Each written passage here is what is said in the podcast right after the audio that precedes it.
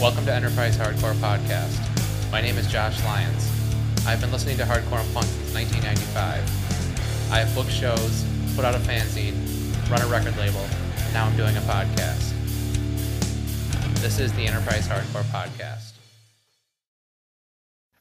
Before this episode starts, I'm going to play two songs for you. One's from the band Scumfire, and the other is from Troubleshooter. After the songs, I'll be back to tell you more about the artists.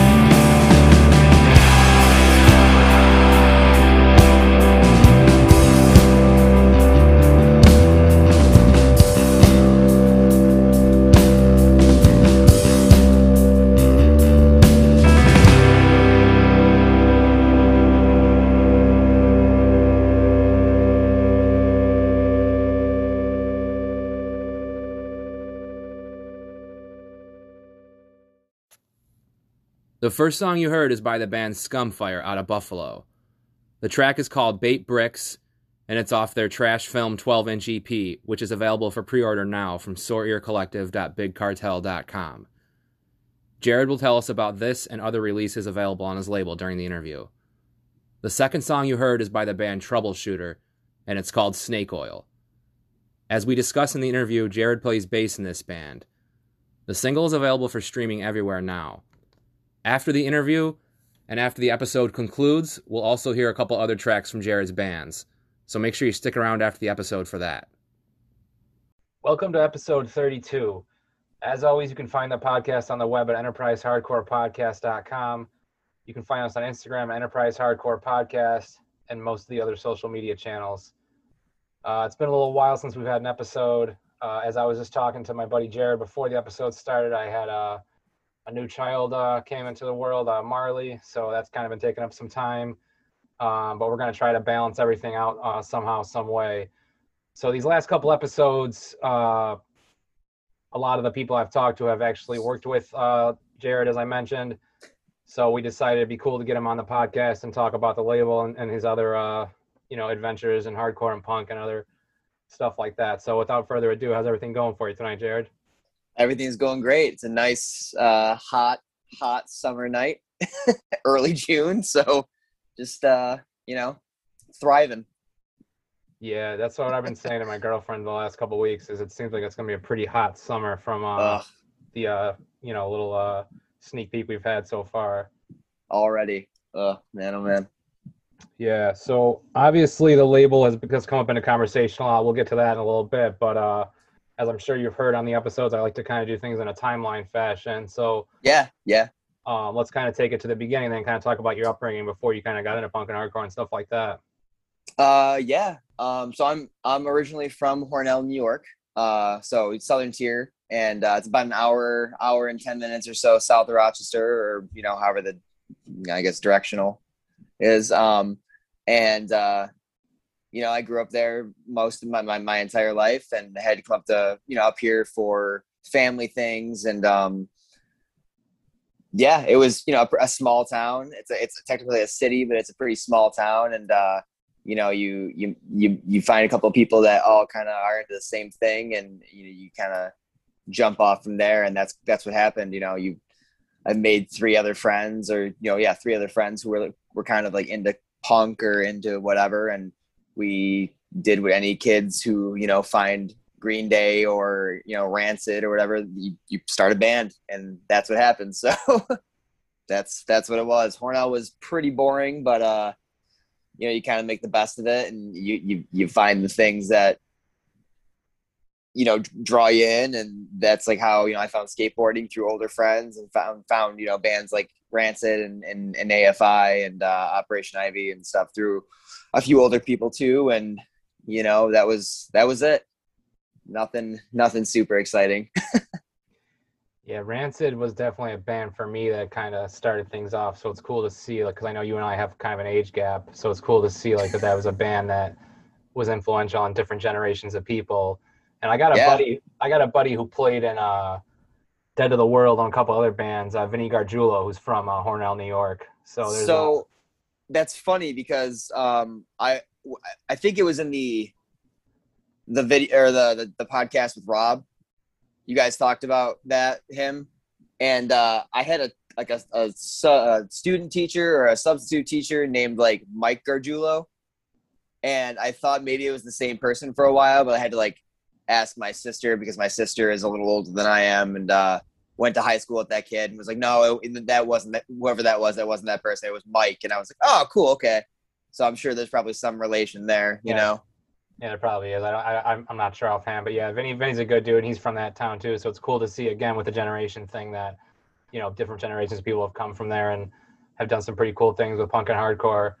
Um, so you kind of mentioned already your musical interests before punk and hardcore uh, as we're going to get to with you like playing in bands and stuff uh, did you play any instruments before that though like like when you were kind of coming up in, in hornell and stuff like that before you kind of wanted to play in bands or, or did you kind of start playing uh, instruments when you started the bands no yeah I, I i as a kid you know you're you're forced to kind of pick a, a, a an orchestral instrument or for like the school band and uh i i wanted to play the trumpet i guess which is kind of a precursor to me like you know finding like ska and stuff. But uh, uh, I wanted to play the trumpet, and my my band teacher told me that I just probably you know wouldn't have any kind of musical musical ability if I didn't learn to play you know the school band instrument.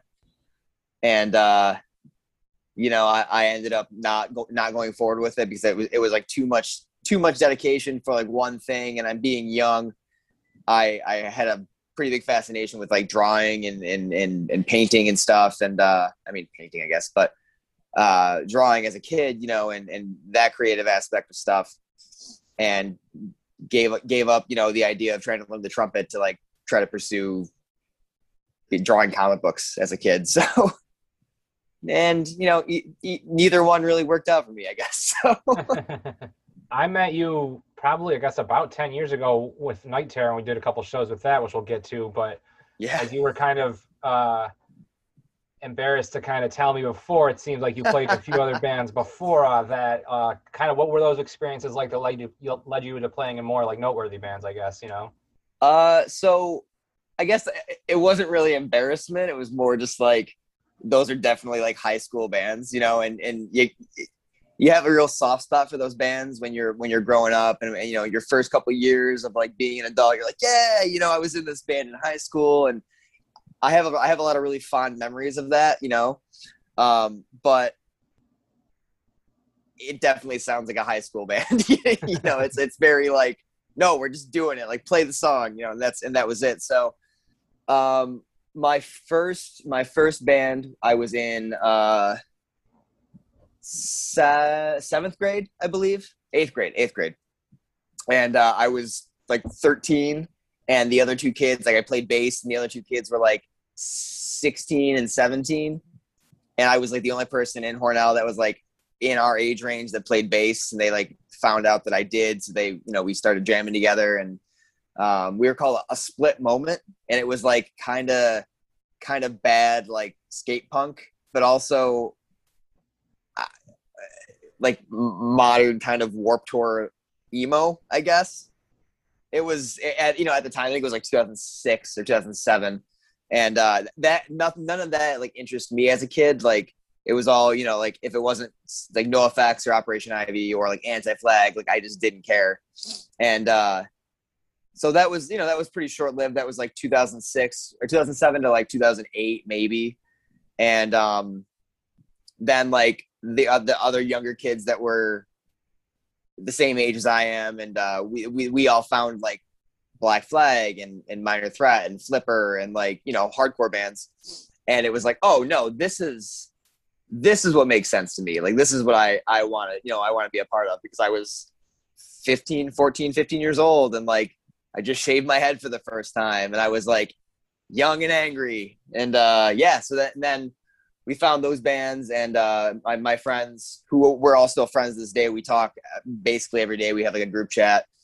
Uh, my friends Trevor, uh, Trevor Nilsson, Kyle Ingersoll, and Jake McAvoy. Jake played in Night Terror and a bunch of other bands with me as we got older.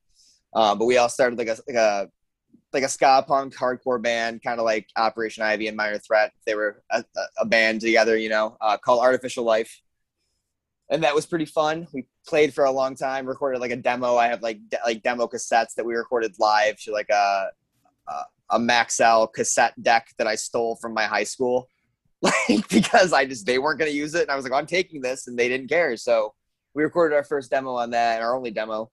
Um, and that was that was fun. That was like 2008 to like 2011, off and on. Whenever we'd feel like trying to be a be a band or like write songs or get together. Um, after that, I was in a band with uh, two of those dudes, Trevor and Kyle from that from Artificial Life, and then uh, Joel, who is in Fork Tongues and um, Drews, and now Who Decides. Uh, we, we were called Hammerhead, and it was like a little more thrashy, a little more like kind of darker. So it kind of sounded like cursed, but it was a little more thrashy than cursed. Um, so that was like my, my kind of my foray into like playing guitar in bands and like uh, really getting into like heavier and darker stuff. Um, as far as like hardcore went, like tragedy or like his hero's gone. Uh, so, and I think there there might have been a band after that too, but I can't really remember. Uh, so that was like, you know, that was my entire high school stint of being in like four bands and each of them breaking up a little, you know, pretty quickly after forming.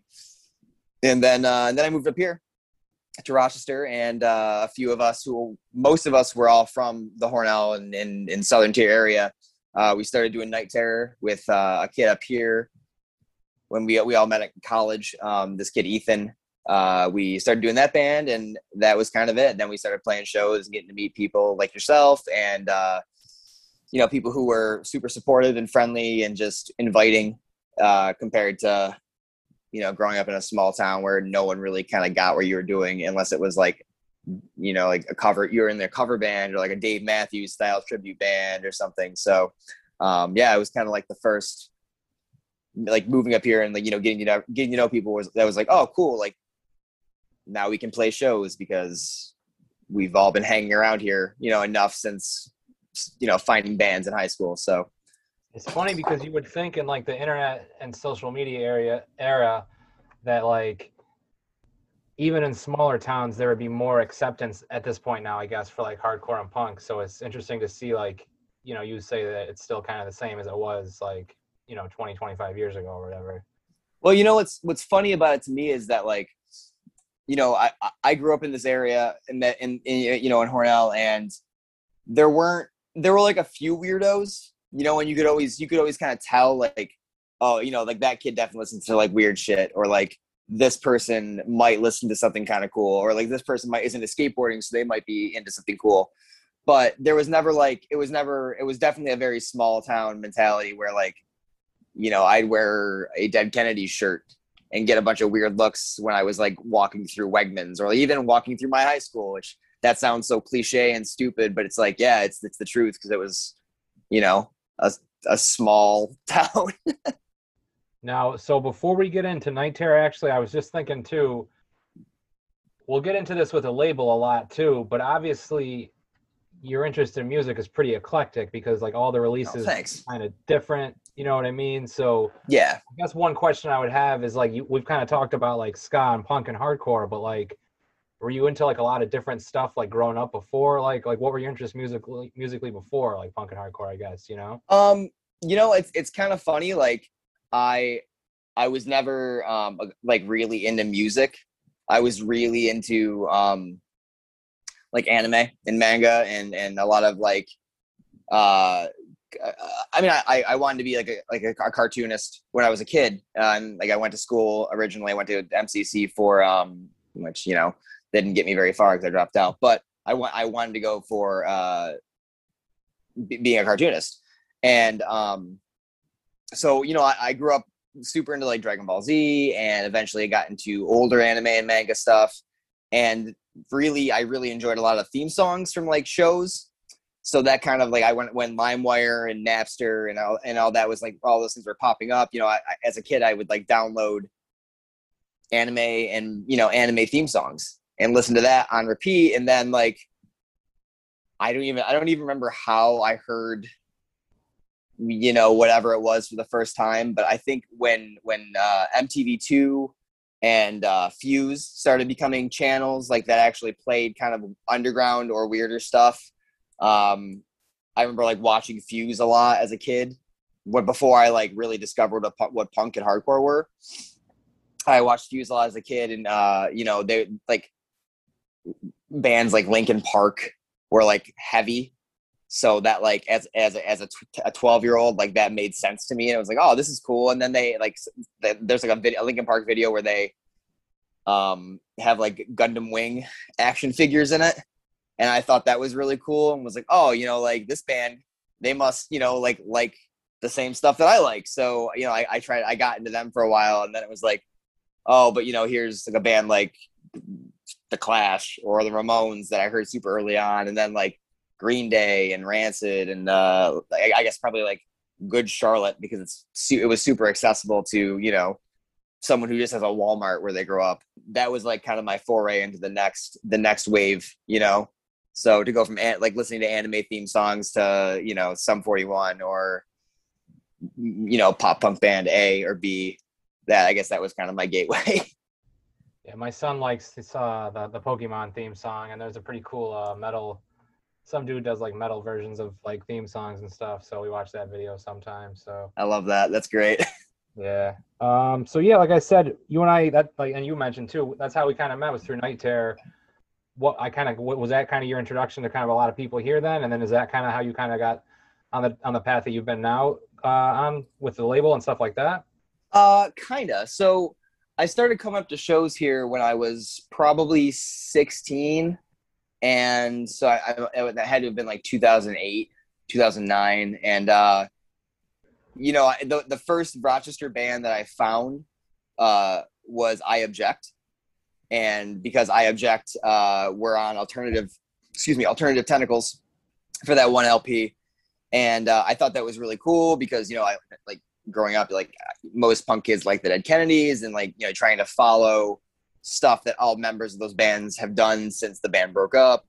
Um, if you're a nerd like myself, that's what I do. I, I dig, you know, and dig and dig and dig until I find something I really like. But yeah, I found I Object through the uh, Alternative Tentacles like MySpace page and found that they're from Rochester and thought that was really cool. And I probably hit up Benny about trying to book them in Hornell when I was like 15. And I, I kind of just talked to Benny on MySpace for a while because he, I think he played bass in that band then. It was like, I think it was either right before Like Wolves started or like Like Wolves had started. And they might have just been doing both bands at the same time. Um, but yeah, I, I tried to like book I Object in Hornell at some bar or like, uh, youth center and it just didn't happen but started coming up to shows after that and then like you know got met met benny, benny kruger or like chris pogue from you know fork tongues and everything because he was playing in bands with joel who lived in the same who's from the same area so um but i started coming up to shows and met people through that and uh was kind of just annoying i guess as, as a kid because that's what you do when you meet all these people who are who you think are cool and which they you know they are cool like you meet these people who are cool and a little older and have a good taste in music or, or and a cool band that you might like. And uh, you know you, you try to become friends with them because you just want to make friends who are into the same stuff as you are. And uh, i feel like that's probably closer to what i did in, in, in comparison to being like just playing shows and meeting people. I was probably just an annoying little kid. But uh i guess it kind of worked out met met a lot of really fun people and a lot of people who uh, I still call very close friends to this day through being that person. So. Now I um as we've t- as we've kind of mentioned, I did a couple shows for you guys, and one that was kind of memorable for me uh, was there was that band. I think you guys played that show with that band Job Squad. You remember that band? Yes, yes. Like uh, the, the, the Shang brothers. Yeah, those dudes are from Pittsburgh. That's that show was. Have you, have you, kept in touch with those dudes at all or at all? Or? Uh, yeah, I talked to I talked to the older. So I haven't talked to the the, the kid who sang in Job Squad, Matt. I haven't talked to him in a little while, but one of the last times I was in Pittsburgh, I uh, I saw him and we we caught up for a minute or two. But um, I keep in touch with his older brother quite a bit. Well, enough, you know. I guess as much as you can when people are just all busy. But yeah, that show was super fun. Job Squad was super fun. I haven't. I don't think any of those dudes have been in a band since then, but that band was was pretty cool. yeah, that was definitely fun for me, and I think that was the last show I booked. Um, which you know, as I've been mentioning on episodes, and you and I kind of mentioned talked about last year. I'm gonna get back into that at some point. Um, yeah. Well, what other what other kind of standout shows were there when, when you're when we when you guys are doing Night Terror for you?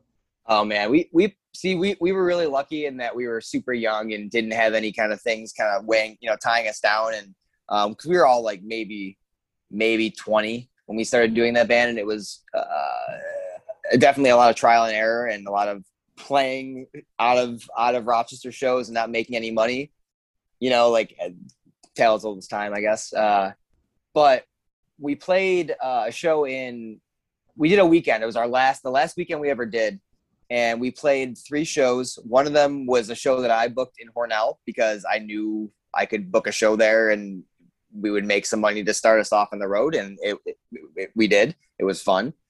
Uh, and then the next few shows were like we played like a basement in Philly, which was super cool, and then we played a show in Altoona, Pennsylvania, which like it, it felt like I was in Hornell. It felt like I was in like a like a small town, you know, and uh, there were like five people there, but like the five people who were there were really really sweet, and then the the other bands that played were like super sweet too, and like one of the dudes I keep in touch with to this day, like he's just you know always like hey, how are you, man? You know, and it's always like, oh, good, man. Like, what's up? How are you? What's how are you? What are you doing musically? You know. But that that was a really fun weekend. As kind of miserable as it was, those shows were really fun, and it was like the first weekend of June, so like right around now, and it was super hot. That was also kind of the weekend we realized that we were going to be breaking up kind of soon. So it was like real bittersweet, but those shows are like pretty memorable because they were just like awesome, but also awful. So I remember those very well. as far as like Rochester shows go, though, like shows we played here, the last like Wolves show was really really cool. That was like us, Death Camp. I think it was Obsessors first show. Someone else played too, besides like Wolves. Oh, fucking Invincible, which is like, uh, Lex from Daughters. It was like him and some of the Soul Control guys and uh, one of the guys from Drop Dead. Like that was super cool and we, and we played Buffalo a bunch, played the Funeral Home a bunch, which was really awesome. So any show like that was always a lot of fun. But there are definitely some uh, weird, you know, clunkers here and there. Yeah, I think that's definitely as you as you've referenced a couple times, uh, a part of being in like a one of your first like like bands that plays like out of town shows like that. Yeah. Um, I never have had the privilege. I, I did a couple, as you you referenced earlier, I did a couple crappy high school bands. That's as far as I ever took it with like bands. and then I kind of realized that the behind the scenes, like record label and you know booking shows aspect, was more of my uh, forte. Oh yeah, that's that's I kind of like I kind of realized that after Night Terror, but like still kept doing bands. That I was like, yeah, I, I'd rather do this, but you know, I just like playing in bands, so. Another another show I actually I think about kind of frequently. Actually, and it's funny because I saw I saw him the other day. But uh, the first time we played, it was a, a show of yours. We played with Old Ghosts, and uh, I saw Derek um, in Buffalo like two weeks ago, and uh, he was like, we were I was we were getting donuts at this place called Fry Baby, and like I was waiting outside with our dog, and um, Derek walked up with his son, and I like looked over. I was like, oh hey man, what's up? You know, we talked for a minute and kind of came to the realization that we've like been we like known each other and been friends for like 10 years. And then it made me think I was like, damn, like all all these people like that I met in the first wave of being being up here and like going to shows and booking shows and playing like I've known all these people for 10 years so like yourself included it's just like crazy. but yeah, the next band you were kind of talking about like darker music before, and I, I feel like your next band, uh, Black Houses, definitely kind of took you down that path. Did that band happen like right after Night Terror, or was there like a little bit of a, a break, or? Uh, so Black House is basically, um, when Night Terror was like in the process of like figuring out we were gonna break up, the a few of us like started trying to like do new band stuff and like try to write new songs, and uh, Black Houses basically came out of the fact that Jake, uh, our drummer, myself, and uh, Ethan, the kid that sang, um, kind of wanted to do something a little more like doomy or like black metally, but also you know we all really liked like post punk and uh, like like dark you know goth rock and and you know whatever you want to call it death rock, um, which that's I guess we kind of thought that Black Houses would be a, a, a mix of those two things, like the best of both worlds. Like it's either gonna th- sound like you know thou and uh, you know like dragged into sunlight, or it's gonna sound like Sisters of Mercy and like Bauhaus. And at the time, I was all about blending those two things together and like really trying to make that work. And uh, Chuck, the kid who played guitar, the guy who played guitar, still a very close friend of mine um, in Black Houses, really really likes uh, like that band Thou a lot, and basically just wanted to either be in a band like that or a band like I think it was like the band called Litany for the Whale, who are kind of like a hardcore band, but also kind of like a metal band too. That that those four songs just kind of came out of that. We just wrote them, and we really liked them a lot. And they they were they were very heavy and something I wasn't used to playing. But I tried to. I was playing. Say I played bass in this band, and uh, tried to just make it something fun for me to, to, to do because I feel like a lot of slower stuff isn't very intricate or hard to play, and I just tried to channel my inner uh, hunter from AFI, which I guess might have worked, might have not, but yeah, Black Houses was it was super short lived. We recorded uh, just one demo tape, and um, we like wrote two more songs that just never got recorded. But we we played them live a few times, and you know, I think we played less than ten shows, but they were all pretty fun. And uh, yeah, that was something that you know we didn't expect to keep going on with, and having the chance to do it do it as few times as we did was super fun, and uh, I'm super proud of those songs. But you know, that's that's that's the curse of uh, you know getting older, bands breaking up. So, like I've mentioned, I know you've kind of like done some some traveling with other bands and doing like merch for bands and stuff. Mm-hmm. Like, when did that all come about? Like, did that just kind of start organically, like with you playing with some of these bands, and you started doing it that way, or? Uh, yeah, kind of. Um, so it definitely started with uh, the band Old Wounds, who uh, were from New Jersey. I, I don't believe they're a band anymore. Um, but they're, you know, they, I became good friends with those guys. I booked them here a bunch, probably like four or five times in the last, you know, that that spell of time. I think I did like a weekend with them. Like I did like three shows with them. Like the first one was in Rochester. Um, one of them it was the, the second one. The second one was in Cleveland, and the last one was in Buffalo. And then they went to Canada, and I just came home. Um, but you know, on that little that little weekend run, we they like confirmed another tour and I was like, oh, I'll do it with you guys. You know, I, I'd love to. And then they were like, yeah, okay. So I kind of just like snowballed from there where I, I, did that tour. And then, um, I did a few, I think I did like two weekends, two more weekends with them in 2016. Uh, and then we did Warped Tour and that was awful. so, um, very fun for the amount of time I was on it with them, but, uh, also very, very hard. So awful. But, like, yeah awful like shitty bands or hot weather or combination oh, of a lot of that? It or? was it was uh we so the weather was awful. Um, it was just you know hot every day. We were driving in a van, in, in like like one, our van by ourselves, like the 15, the twelve or fifteen passenger van. There was like six of us in it, and uh, you know all the other bands had had buses or like these things called bandwagons, where it's you know it's basically just a bus but smaller.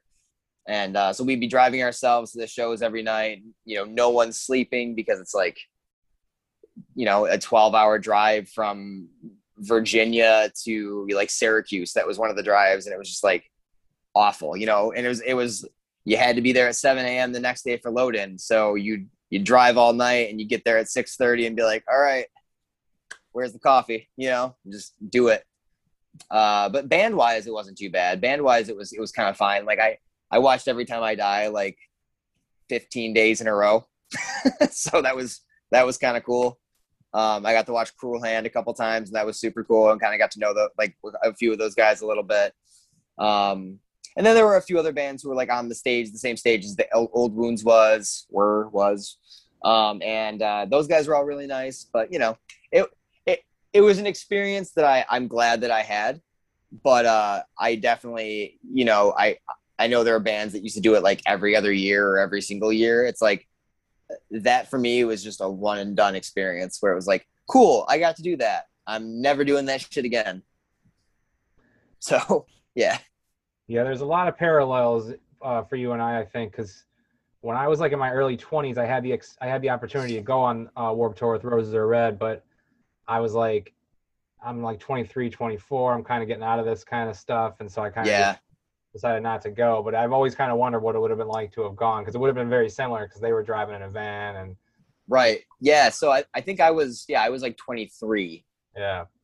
And uh, you know, super excited, super excited to do it, but after like you know, I think I had I had to leave halfway through the tour for like some family stuff. Um, so I think I was on it for like mm, 20 days, and it was like that was that was 20 days too much, you know? um, so did that, did that like lead to more experiences with touring with other bands then, or was that kind of like, cause I know, cause I, cause I know I've seen pictures of you doing merch for other bands. I want to say you, you even done merch for American Nightmare a couple times or. Yeah. Yeah. So it, it, it did, it definitely did. Like I, um, didn't really have any plans to do touring stuff again. Like at the end of September 2016, I, I moved to California, and uh, was in a relationship with somebody who happened to be working for Heartworm Press, which is uh, Wes and Amy from Cold Cave and American Nightmares, like uh, imprint. They're like record label. They um, put books out through it. I kind of I kind of just got to know got to know them through um, living in California and and coming into the they have like a bookstore as well in in uh, Hollywood called uh, the Daily Planet, and that, that it's a super cool spot. Lots of like books you wouldn't you know you wouldn't necessarily find in like a Barnes and Noble, but you know you might also be able to find you know normie type stuff there. I guess if that's a good word for it, but super cool spot in California, and I worked there for a little bit and got to know them and did a did a U.S. tour with Cold Cave, and then did a European tour with Cold Cave uh, in 2017, and um, did merge and, and did like like kind of tacked uh, for those tours, and that was super cool. And then um, you know when I after moving back home, I kind of just kept in touch with uh, with Wes, and um, whenever they whenever they come to the East Coast for shows, whether it's Cold Cave or American Nightmare. Um, I usually will do a couple of dates with them if I if I can, if you know work permitting. But uh, yeah, super lucky to be able to do that. Super lucky to be able to get to know those guys and, um, you know, maintain a, a, a, really cool relationship with them. So yeah, super fun to be able to do that whenever I can.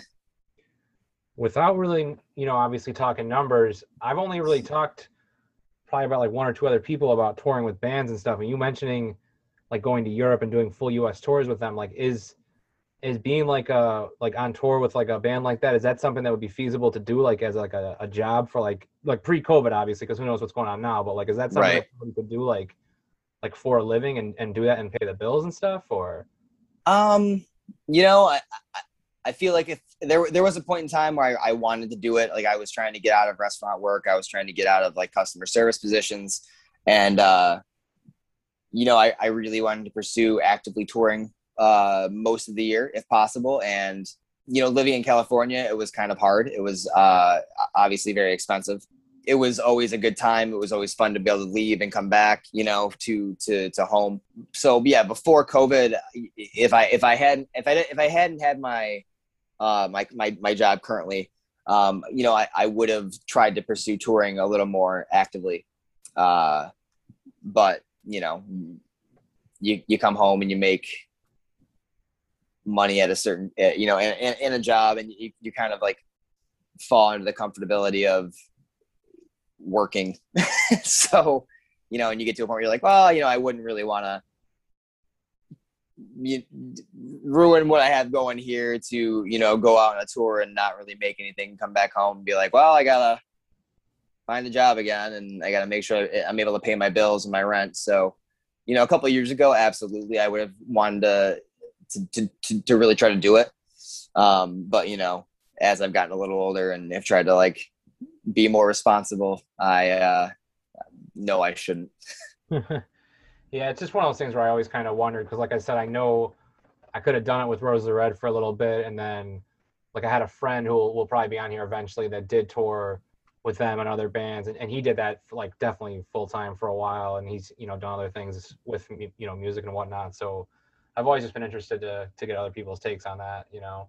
Yeah, I mean, I I love hearing about it. Like, I love you know hearing different experiences from different people who have actually who have tried to like actively pursue doing the merch the merch thing or you know teching or tour managing um you know as a career because i it, it's always it's always kind of like uh like you know damn the, the one that got away for me but um yeah yeah, it's definitely a, a, risky a risky position to to to, to do and and come back home and try to maintain a normal life, I guess. So when did you? We'll get to the like talking about a lot of releases with the label and stuff, and I know we're kind of mm-hmm. jumping around a little bit, but like when? Yeah, I'm sorry. now you got a lot. Like there's a lot to cover, obviously. So um, wh- when did you kind of first get the idea that you wanted to start doing a label? Though, like we already doing some of the bands already, or was it even before that?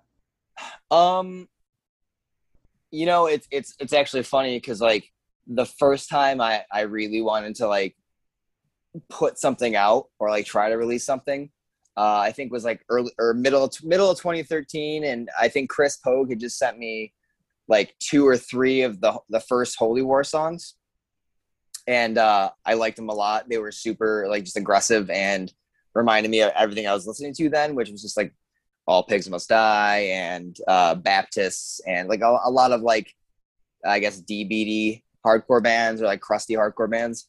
Um, so it reminded me a lot of that, and I, you know, I, I kind of pushed him for a while and was like, "Man, you should let me release this as a tape." And uh, I don't think it ever really went farther than us just talking about it. And I think you know a couple a little while after, like Drew's had just started up, and uh, Joey Joey Clark from Drew's um, had we had tossed the idea back and forth of starting a label. But you know it was never really a serious talk. It was just yeah we should put something we should put stuff out you know? And uh, when they they got uh, target weight their first their first ep um, recorded and mixed and mastered uh, one of them probably joel or joey one of them sent it to me and was like you know like we should we should definitely i, I think it was it had to have been joey because he was you know he's in the band. He was like we should put we should put this out. And i was like yeah let's do it you know? And uh so that was uh, probably September of 2014 or August of 2014 because Target 8 came out in October. Um, and we sat we sat in, in Joey's bedroom on Alexander when he lived over on Alexander Street and dubbed like we ordered a pizza and dubbed the fir- the first 30 Drew's tapes in his bedroom like paper cutter cut all the J cards dubbed all the tapes and then we were like all right that's it. We weren't doing any we weren't going to do any more and then they like sold out so it was like okay we have we have to do more. But yeah 2014 that was it. So now with the whole california and touring with bands thing like was that were you were you maintaining the label while you were out in california too then or was that kind of paused until you came back here?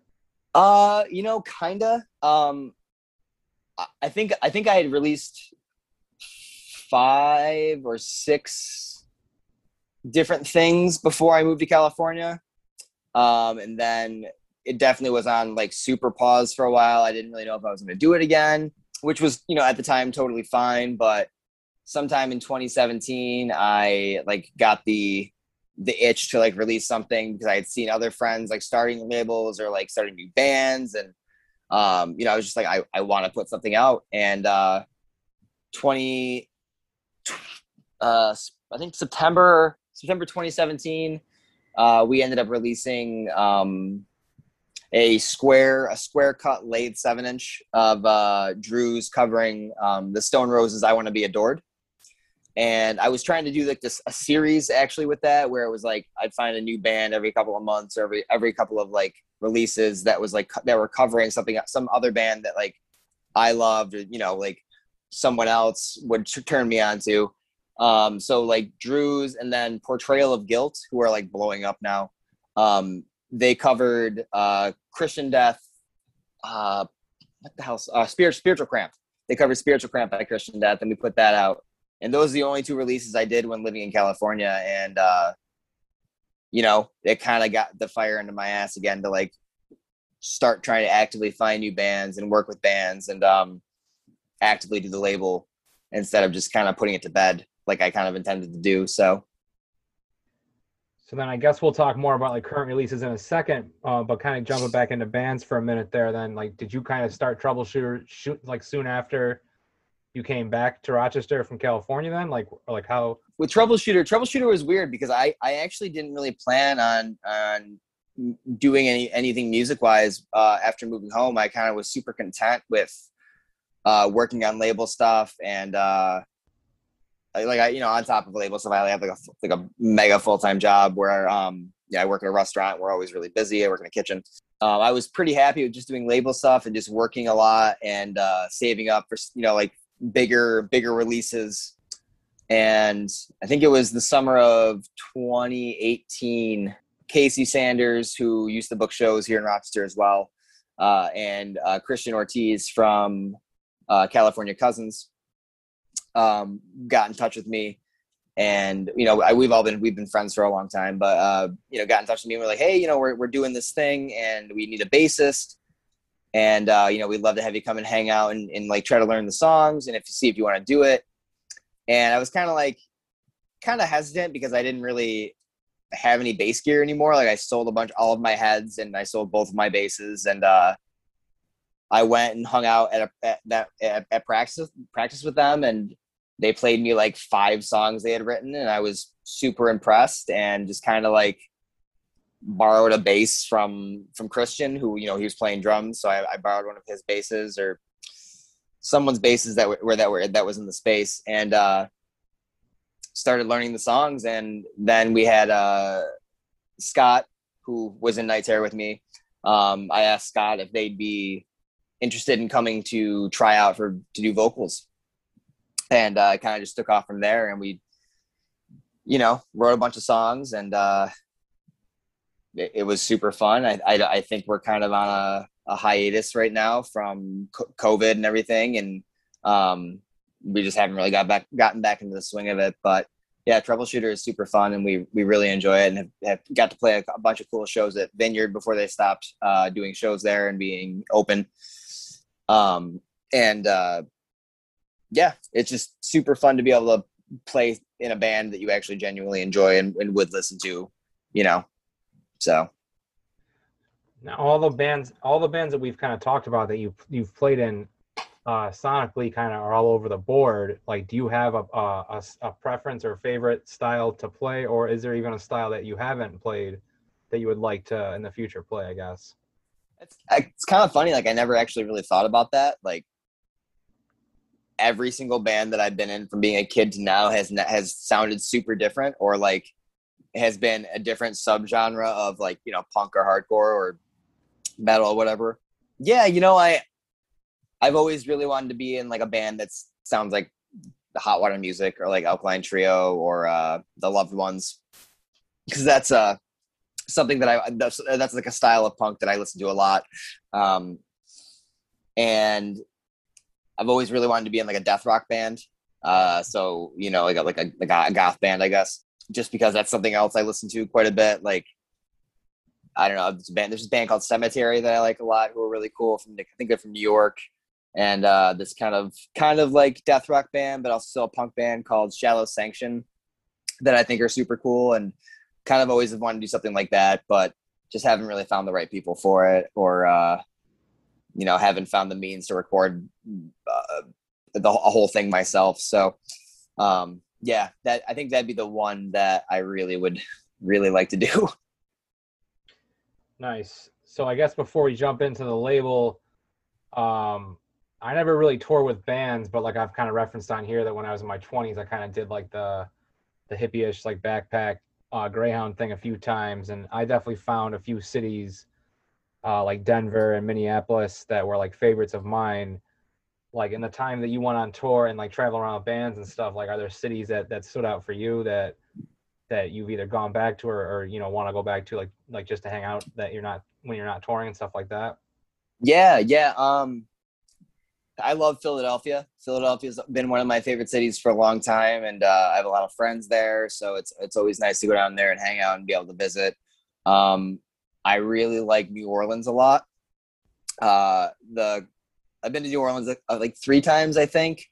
Um, the f- first time was actually on Warped Tour, and there was a huge storm, like a like a massive like downpour, and uh, it was terrifying because we were packing up our van and tents and everything, and um, I I we almost got into a bad accident. So it was that's pretty burned in my memory, but. Uh, my other experiences in New Orleans have has been really cool or have been really cool. Um, just a really beautiful city. A lot of like a lot to do. A lot of like cool kind of hole in the wall shops or uh, you know I guess even bars, hole in the wall bars that are really nice. Um, so that's really cool. There wasn't there was an old wounds show that happened in Dallas, Dallas Fort Worth area at uh, this venue called 1919 Hemphill. I think it was like a community space, um, and that was insane. And that really like it was just like a, packed house. And uh like kids were getting moshed out the door. And that was really cool. Like it was just like i think some band covered Hatebreed and yeah like kids were, were were getting moshed out the front door. It was insane. So that that was a really cool show and a really cool like I, I guess city area to, to go to. So um and then like as far as I guess European cities, I I love. uh Oh man, where where was the Cologne in Germany? That was really cool. That that that city's super cool. And then uh I got to see Romania, which was really nice, and go to Dracula's castle. So that that's being a you know a, a, a dork. I love you know monster movies and stuff, and uh, seeing that was pretty cool in person. So, yeah, that was that was a big one. Yeah, I've never been to Europe before. It's something I definitely want to cross off the list. But you know, obviously, as you know, t- talking about having kids, I don't think I'll uh, be doing that anytime soon. Maybe you know, down the road at some point. But now, when like touring with bands and, and going like around the country and or world, I guess, like, did you like put together some connections for the label that way too, or? Um, not you know, not really. I mean, I guess I guess a little bit in like doing uh, more of like the hardcore tours. Uh, you know, you meet people that you connect with, and you find out you're you're all into the same stuff. Just like meeting any you know any making any kind of friend.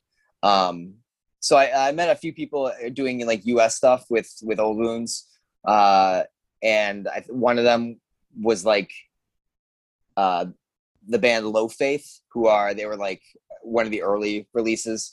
Um, I met their singer Chloe uh, probably in 2016, and we kind of just kept in touch. And when they were getting ready to put out their their full length, got in touch with me and was like, "Hey, like." We have this this record. Like, I don't know if you'd be interested in it. And it took me like one listen to the first song that they sent me, and I was just like, "Yeah, let's do it." So there's you know been a handful of cool connections I made like that that have opened some some some doors release wise for me. But um, that was that was definitely the first one. So obviously, as I've mentioned, I've talked to a few people, and you've re- referenced a few people in local bands that you've worked with. How many releases are you up to, and and I guess how many do you have like like planned coming up? Um, as of right now, I think with the new update, I'm up to 30.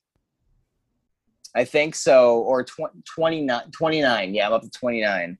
Um, and number 30, I think will be, uh, I'm trying to do with every update, I'm trying to do like a, like a, a pamphlet style fanzine of me interviewing, you know, someone I respect or look up to, uh, musically. And, uh, with just like, you know, like, like a, a small interview with like a few other extra things on, on the side. Uh, the, the first one I did was um, I, I, gave it a label like a like a catalog number, so it was like SEC twenty six, and uh, it was like Sawyer Collect Sawyer Collective fanzine number one. Um, I did an interview with Max Cheney from the band Devil's Den, who are a super cool band from um, Kansas City. Uh, very like super Japanese hardcore influence, so like Bastard or uh, you know Gauze. Um, so that was really cool. And the next one I'm working on, uh, which will will be SEC 30, um, is is supposed to be like I I've been in touch with uh, Frank, the singer, or I'm sorry, the singer, geez, uh, the guitarist of My Chemical Romance.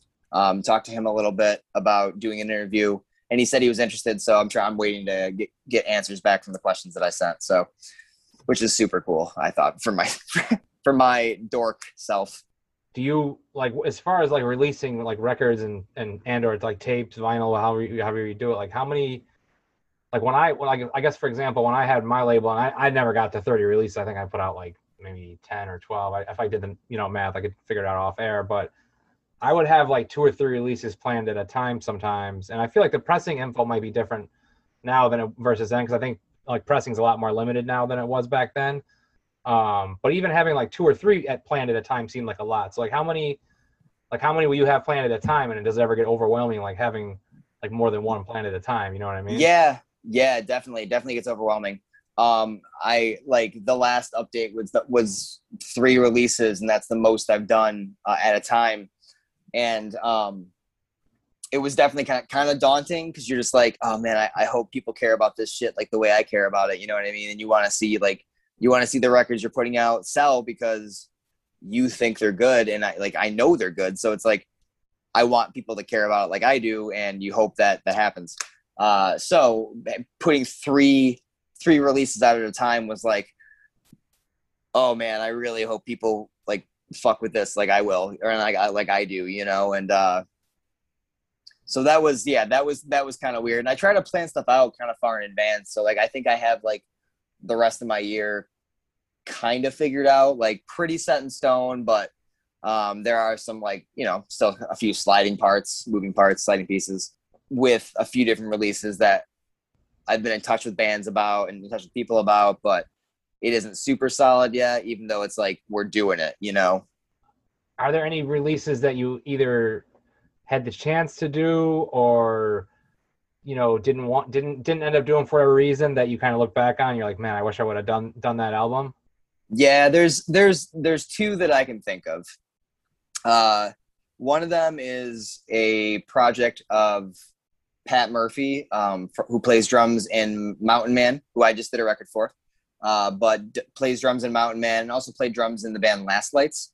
Um, he has a he has like a kind of drony, noisy, industrial style project called uh, the Oracle, and uh, he sent me his LP, uh, like the mass the masters of his LP, a few months, probably a month or two into like quarantine. I could I could be wrong about that, but um, I definitely remember listening to it a little bit around then and I passed on it because I just had other things that I was trying to focus on. And, uh, you know, then he, he put it out a couple months later on, uh, I think a label from the UK and it sold super well and people were all about it. And yeah, obviously good for him and good for, good for that label. But I was like, damn, I should have put that out, you know?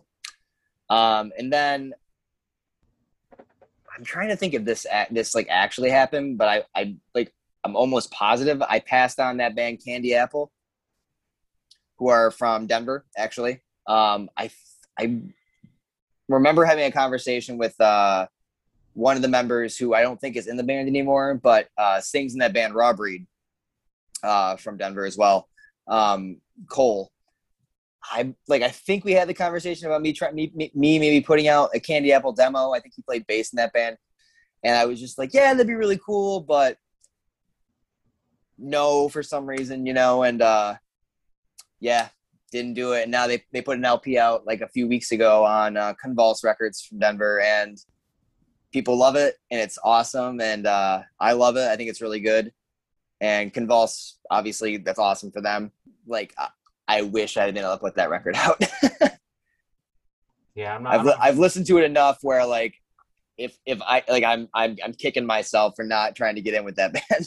Yeah, yeah, I, I when I had when I had my label, there was I feel like there was a couple of times where where it happened, but I can think of one. I'm not going to name the band off on, on air, but there's one I can think of where I don't even know how serious the dude was, but he came to me when they were staying at my house one time, and he was like, you know, would you want to put this out on your label on vinyl because we have it coming out on CD already, but not on vinyl. And at the time, I had again like two or three releases coming out at the time.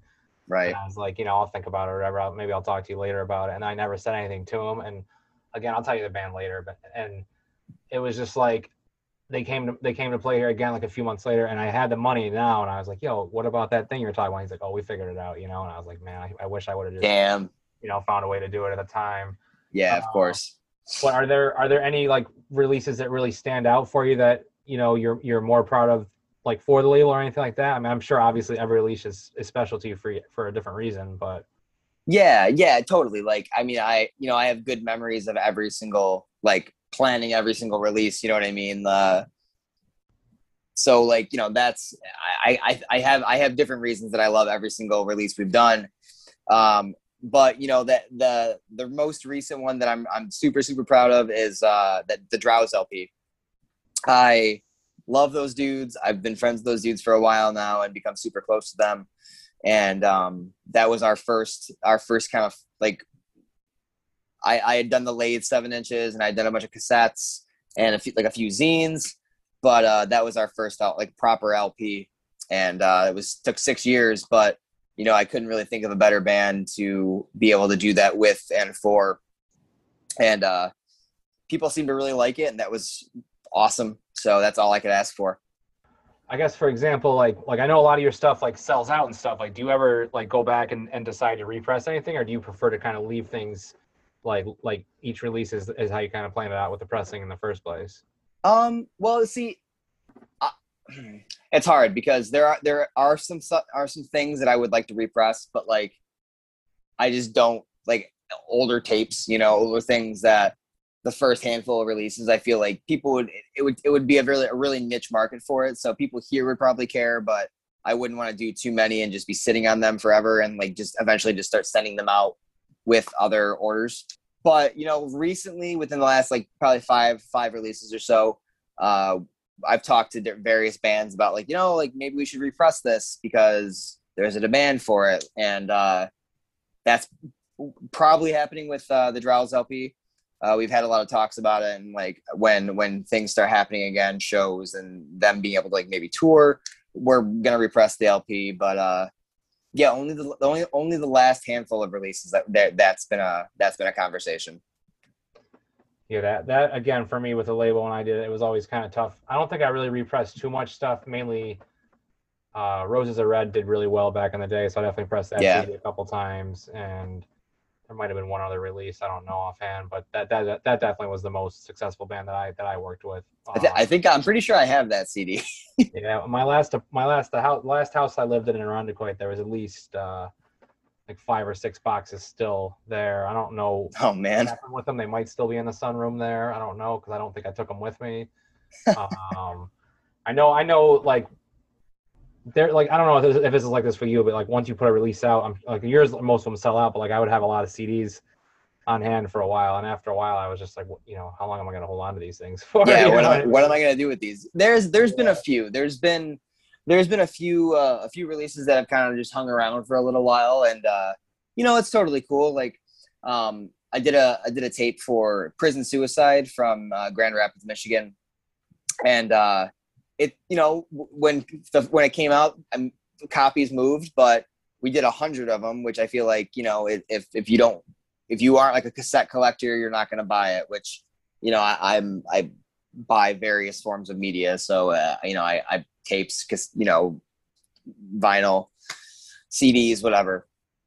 And uh, you know, I think I, I've been sitting on a, handful of prison suicide tapes for a little while, and got to a point where I was just, you know, people were ordering other things, and I would send them out with with the prison suicide with or with the order. I'd send a copy of the prison suicide tape out. So, um, yeah, you know, I, I I worried about that for a little while, like sitting on things, but you know at the end of the day when when you get a when you get a release back you've kind of already spent the money on it and like you know you'd like to see the return.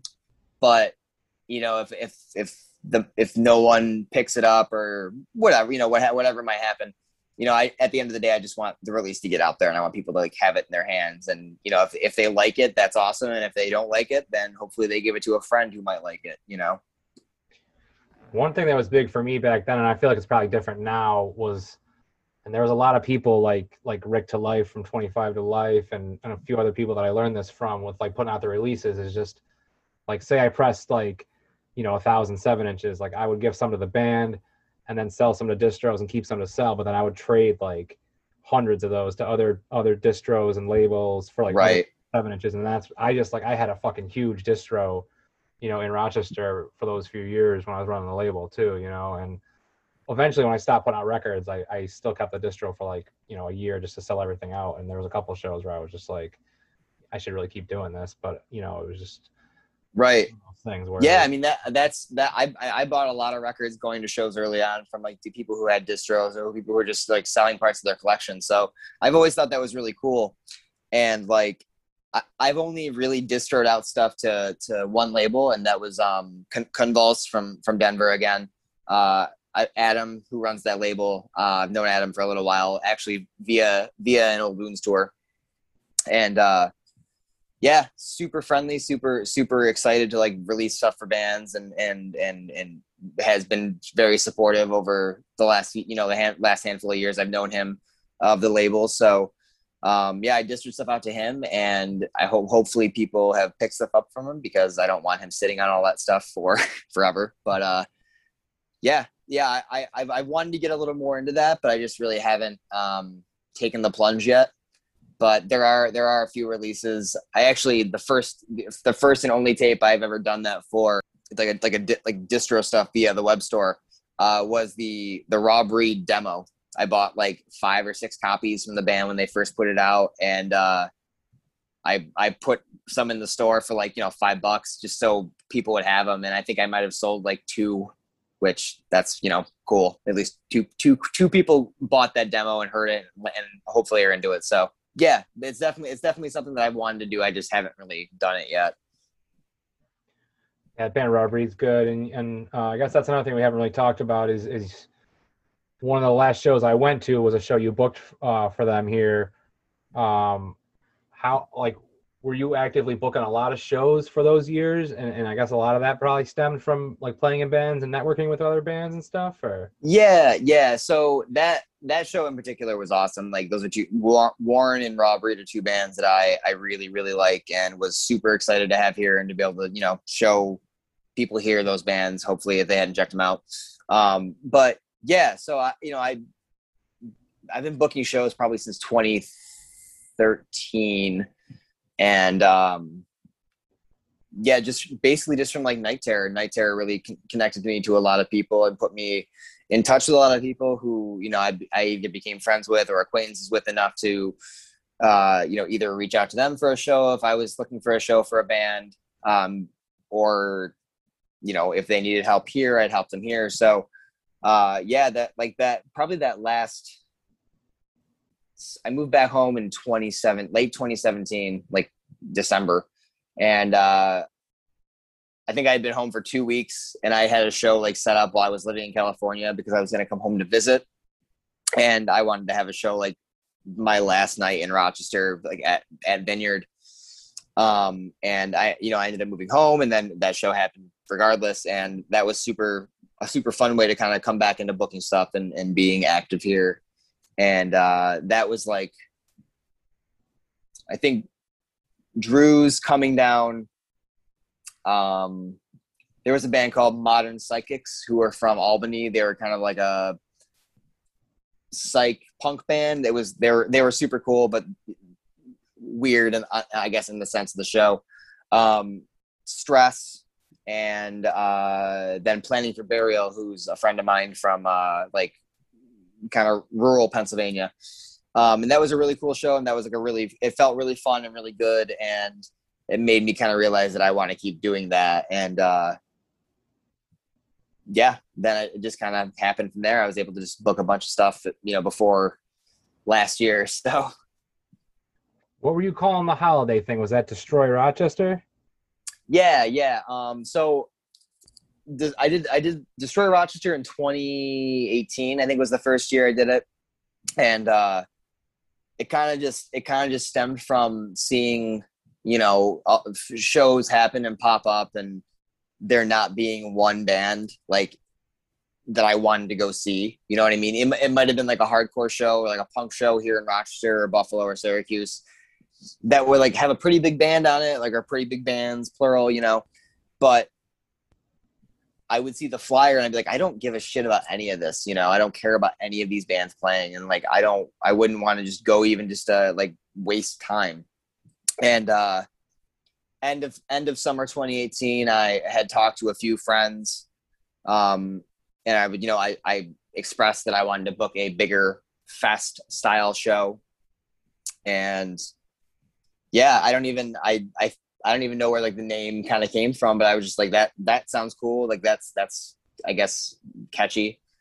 Uh, and I I reached out to a bunch of people who I had become friends with over the in the last couple years and told them what I was doing, and you know they were like, yeah, well, I want to be a part of it. Let's you know let's do it. And uh, the first the first one was really fun and was really well attended. People seemed to really enjoy it. So uh, I did a second one, Destroy, Destroy Rochester 2, in 2019, and Achilles headlined that, and that was really awesome. Uh, my first time seeing Achilles, which was crazy. So, uh, just never had a chance to see him, and I'm I'm really lucky that you know my first time was at a show that I kind of set up and and helped happen. So, yeah, super cool. That's really cool. And I'm not even I don't even think they've played since then, right? Wasn't that the last show they played too? It had. It yeah, had yeah, that was it. Yeah. Uh, any plans to try to do one of those this year? Because it seems like shows are. I mean, obviously, according to some people, shows were already safe a while ago, and we won't really, you know, delve too deep into that topic tonight. Um, but you know, any plans to do something like that, or any other shows like later this year, or whenever you kind of feel the itch to do it? Um, yeah, I, I, want to. Like, I I've talked about it a little bit. I've actually I had a I had a friend hit me up. Um, probably two or three months ago, like when things kind of started cooling down a little bit, probably like two months ago. And they're like, "Oh, you, you plan? Are you planning on doing like a third destroyer Rochester?" And I was like, "I don't know, man. Like maybe, you know, I I I personally personally like to, but uh, it all just kind of depends on venue availability here. Uh, I've, I've reached out to a few different places, and a few places are being real picky with what they let happen at their bars or venues. Uh, and then a few places just aren't doing anything at all, which is kind of discouraging. But you know, we've made it work before here, so I guess you know we'd have to make it work again. Yeah, I do have some lofty uh, goals and expectations for the next year or two with booking shows. So hopefully, some of our local venues will come around. Totally. That being that they haven't really made money for the last year, they'd want to start making money. But you know, you you, you really think, right? who knows how it all works, and you know, who knows where their money's coming from and whatnot. So. uh we'll figure it out. But I got I definitely want to start doing shows again too. I definitely have mentioned it on here and and uh I, I think November, December is a good time for me. So that's what definitely what I plan on trying to do. So we'll. Uh, yeah, totally. And that, you know, that's, that's, and that's far enough away too, where you can like really sit down and plan exactly what you want to do, you know, and that's, I think that's, that's a good way to go about it. So you kind of talked about living in, in Cali for that year and a half. And like I mentioned, uh, traveling around and I ended up living in Denver for a few months and I, I definitely would like to go back to Denver someday. I have a family here now, obviously, so I'm definitely going to stay here with them. And and you know, you know, trying a cross country thing wouldn't be, you know, ideal. But yeah, like what do what are your what is your preference like like ver, like Cali versus Rochester and everywhere else you've been? Like, is this somewhere where you want to settle down, or, or do you think somewhere else is somewhere you'd like to be? Or um, you know, so. I moved away because I was just tired of being here. I was tired of the people I, I, you know, would go to bars and see all the time and i was just i was i was over rochester you know i, I didn't want to be here and i and i wanted to get out and kind of spread my wings and and do my own thing not here and, and kind of just start fresh and uh you know moving to moving to los angeles was a big step for me and i and i really i don't regret moving there. I don't regret you know trying it out. Um could be it, it opened a lot of doors made gave me a lot of cool opportunities that I, ne- I normally would not have had you know? Um, like I, the the most stupid story that I have of living in California is like I worked in an Urban Outfitters like one day a week or two days a week when I was also like working at that the Daily Planet bookstore, and uh, I'm sure you're familiar with the Transplants, like that band. Uh, Skinhead Rob, like the the other guy who's not, you know, Tim Armstrong or Travis Barker came into the Urban Outfitters that I worked at, and I I I helped him buy pants. You know what I mean? So like stupid things like that, like stupid small opportunities, or like just store. I guess stories are like super silly. Um, those are things that I really like enjoyed about living there, but uh, you know, I wouldn't I wouldn't trade living in Rochester for anything right now. Like I'm in a really good place in my life, and uh, my, my girlfriend and I are are do are doing a lot together uh, creative wise, and uh, you know, life is really cool here. And I, I've gone out and explored, and like this is this is just I feel like the best place for me, and the best place in general. I guess you know, I love Rochester, and I love the people I have here, and the people I know here. So it's crazy again like like through different generations i've seen so many people like like come and go and then come back you know to rochester yeah and and i think there's a reason for that and I definitely think it's a really good place to raise a family. You know, I'd like to get into a better school district than the uh, city school, but um, I think I think yeah. like I think I think this is obviously a safe place to raise kids, and I, would obviously feel safe having children here. You know, I mean, but there are other cities that I, I obviously enjoyed too. But yeah, I think like you know, for settling down, this is definitely uh, we have we have a lot of good places within reach, like for day trips and stuff like that too. Totally.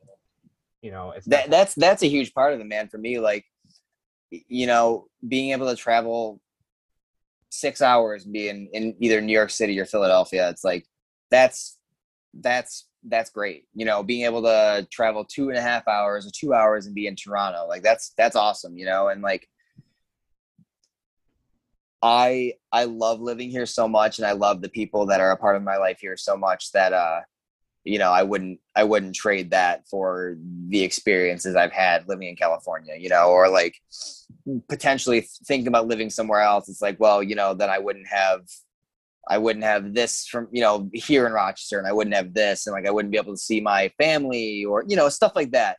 And uh, it's it's those things that kind of just like always suck me back in when I have the the the itch to like move, which doesn't happen anymore. But when I first moved back home, I was definitely looking for my next opportunity to kind of you know not be here.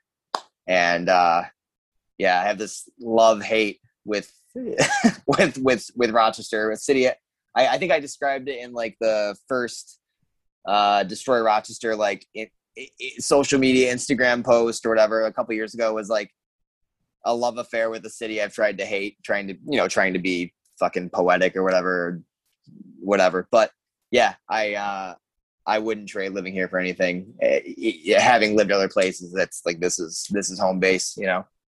Yeah, I know the feeling about trying to plan your next move though, because there was definitely from like probably like 2005 to 2010, I was traveling to a lot of different places and trying to move to different places. And anytime anything would fail, I would just come back and think of something else. And then even yeah, like when I was with my girlfriend, I was always trying to talk to her about moving to different places. And it's like none of this shit's feasible. I finally realized like this is, you know, this is where I'm at, and this is what I want to do for at least however long it takes to raise two kids, I guess. You know, I, yeah, I, uh, right. Got a late start on that, I guess. So you know, we'll see how that all goes.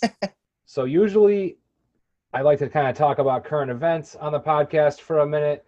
It's interesting because it's been like a few months since I've really had consistent episodes with this, but the current events haven't really changed all that much.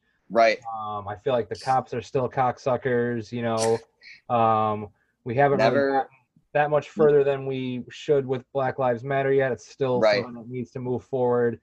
Um, our Absolutely. mayor is a national disgrace now. I feel like it's like people all over the world probably know about this shit. Yep. So, um, I don't know. That's the biggest current thing for me that my girlfriend and I talk about a lot is our local. You know, how can you even be worried about like like presidents and shit like that when our, our mayor is this big of a fucking joke? You know. So, yeah, dude. I mean, I watched. uh So I whenever when whenever the um they had like the mayoral mayoral debate recently uh last week or two weeks ago or something uh we watched it in the kitchen at work and the entire time we were just like what is going on here? Like like no this this malik evans right if that's what his name is the other the other candidate um was just like i felt like he was handling questions so well and you know the our mayor our current mayor was just like dropping the ball super hard. Yeah. and the entire time we were watching just like oh my god like what is she saying? Yeah it's just really crazy. I feel like if uh if i was selling you know coke and crack that my girlfriend would probably be aware of it. And you know if she wasn't yeah exactly probably, dude if she wasn't aware of it, she probably wouldn't be our mayor. You know, right? It doesn't make any sense to me that like like I feel like you should resign. It does. It's it's insane. So, but you know, it's Rochester. It's it's you know it is what it is at this point. I guess is all you can really say. But I yeah, I, yeah. I do wonder if people know about this nationally though. You know, because it's something that like I can't imagine this kind of thing happens all that often. That, that what's going on with all that right now. So um well, you know, it's I, I feel like I feel like we've made news recently a few times, you know, like with everything that's happened in the last year. Yeah. And uh I I can't think if it was later later in the summer last summer or whenever it was, but th- there was there was a pretty pretty heavy protest happening and um I think it was yeah, it, it, was after like Memorial Memorial Day weekend last year, so it was like way it was way later in the summer, and uh, what something had happened, but Wes like you know American Nightmare Wes texted me and was like, "What's going on in Rochester?" And I was like, "Dude, I don't know. Like I'm you know like I, I was like at work and I was like, your guess is as good as mine. He's like, yeah, we're like watching the news and like they're talking about your city, so I had to like reach out to you and make sure like you were good. I was like, well, hey, thanks, man. Like that's that's really sweet of you, but yeah, I'm at work, so I don't really know what's happening. Yeah, there was a few times last year where I had friends from other cities like texting and or calling just to try to get the scoop on between the protests and everything else, like what like what was exactly going on. And obviously, as I referenced on here, I went to a lot of the Daniel Prude protests because that yeah. was one for me that was necessary. Um, I don't know how far we really got with that, you know, but um, right. Any chance to give the cops the middle finger is is okay by me, obviously. Absolutely. So, a okay in my book. You know, um, I can't really think of too many positive experiences I've had with them in my life, and I don't really intend to in the future. So, um, yeah, I mean, I that, what's that? That's you know, growing up like living in Hornell, growing up being one of maybe three or four punk kids, or like you know, kids who had an interest in skateboarding. As I got a little older, you know, we never had positive experiences. So even when I was younger, it was one of those things where it's like, fuck you you like like Hornell PD, like fuck you, and like that's only transcended into me getting older and being like Rochester PD, fuck you, you know. So yeah, I feel like it's it's it's something that, like you said, like the old middle finger, cool with me.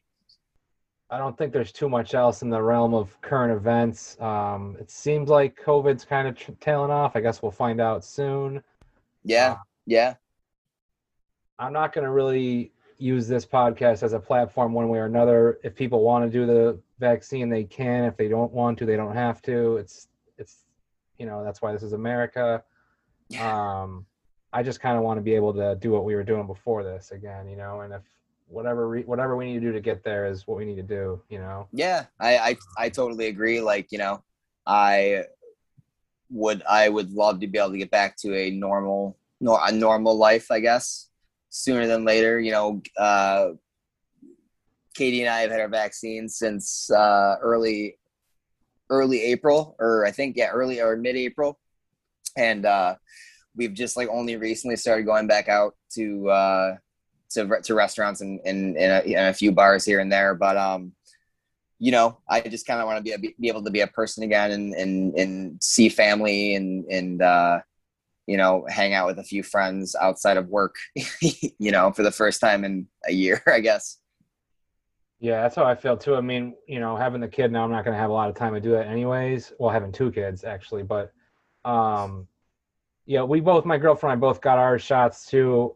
And, and my job now, like a lot of other jobs, doesn't require, at first it was just, uh, when, because I work in retail, when customers come in, they didn't require it. Now they don't require anybody who's vaccinated to wear a mask, but I'm still gonna yeah, keep it in mind for a while just I've, because I've noticed that a little bit here and there. Yeah, we we've definitely kept, you know, like kept wearing masks at you know at stores or anything. Like I just it's easier.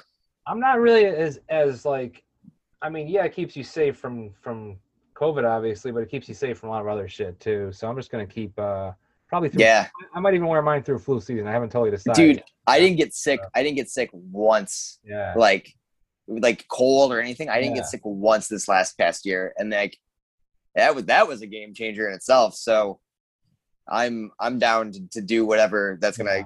keep me from getting sick, no matter what. Yeah, I think.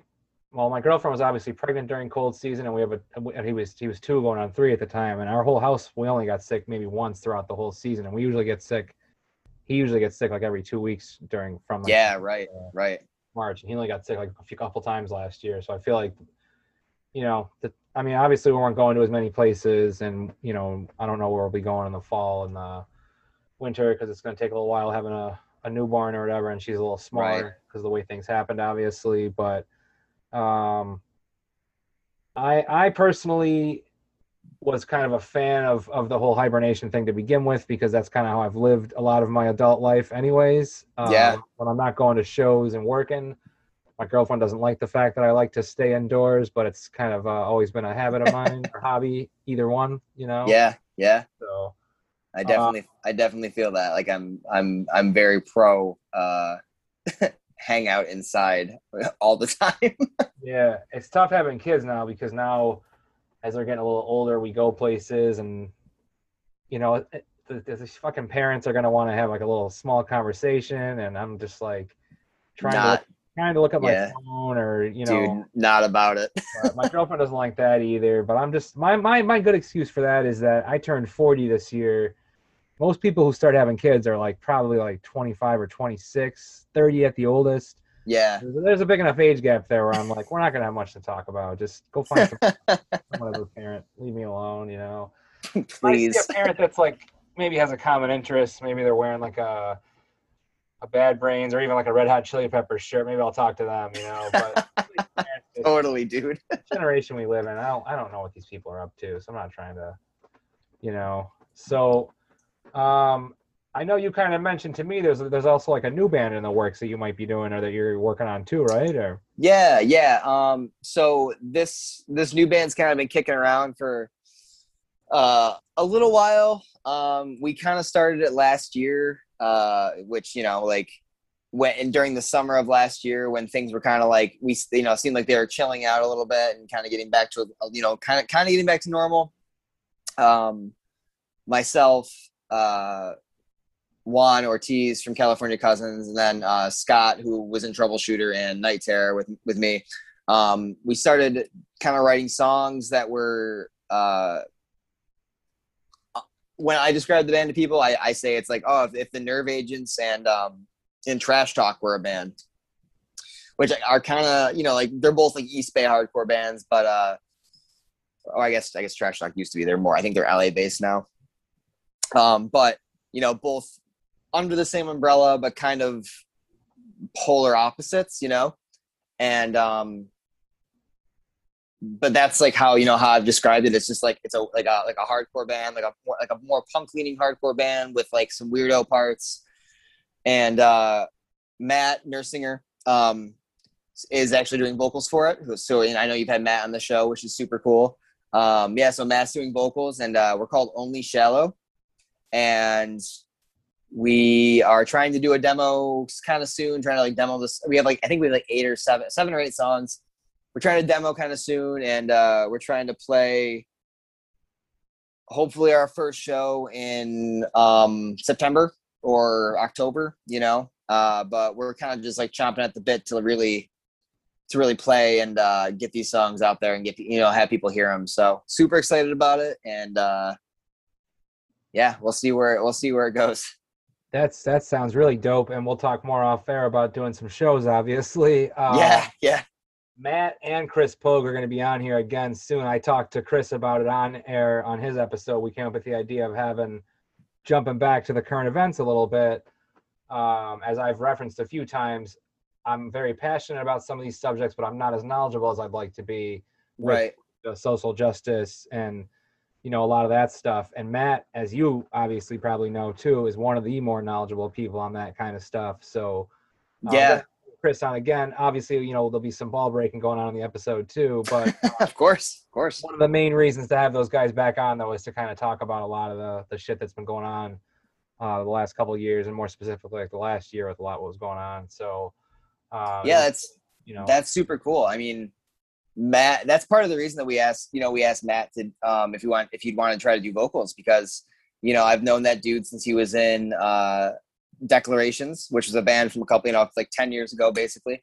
Um, I've known Matt for a while and we, we share a lot of common interests and he's, he's very, he's very pulled, you know, like very outspoken and in the best possible way and uh, very knowledgeable. And we wanted to find someone that would kind of, um, you know, have something to say uh, instead of, you know, just writing songs about this person that you hate. Yeah, I don't, I don't know. Like that, that's bad example, but uh, yeah, we want we wanted to have someone you know writing and doing vocals uh, that could could say something and could actually you know like weigh in on a topic that they, they're passionate about. And um, yeah, Matt seemed like the perfect candidate, and I love that dude. So super cool to be in a band with him finally. Yeah, and Eat Pizza at New Ethic. It's really good. Oh, dude, yeah. so good. I I I don't I don't get be I'm not able to get out there as much as I'd like to, but man, uh, the what I think it's the the Snapcase pizza. Damn, that shit's good. I don't know. I'm sure if I've had that one or not. I think the Gorilla Biscuits one is one we get, and I, Gorilla I, Biscuits. I like that one. My girlfriend usually does the ordering on a lot of these places, so I, I know it's something with like chicken and whatnot. Well, obviously vegan.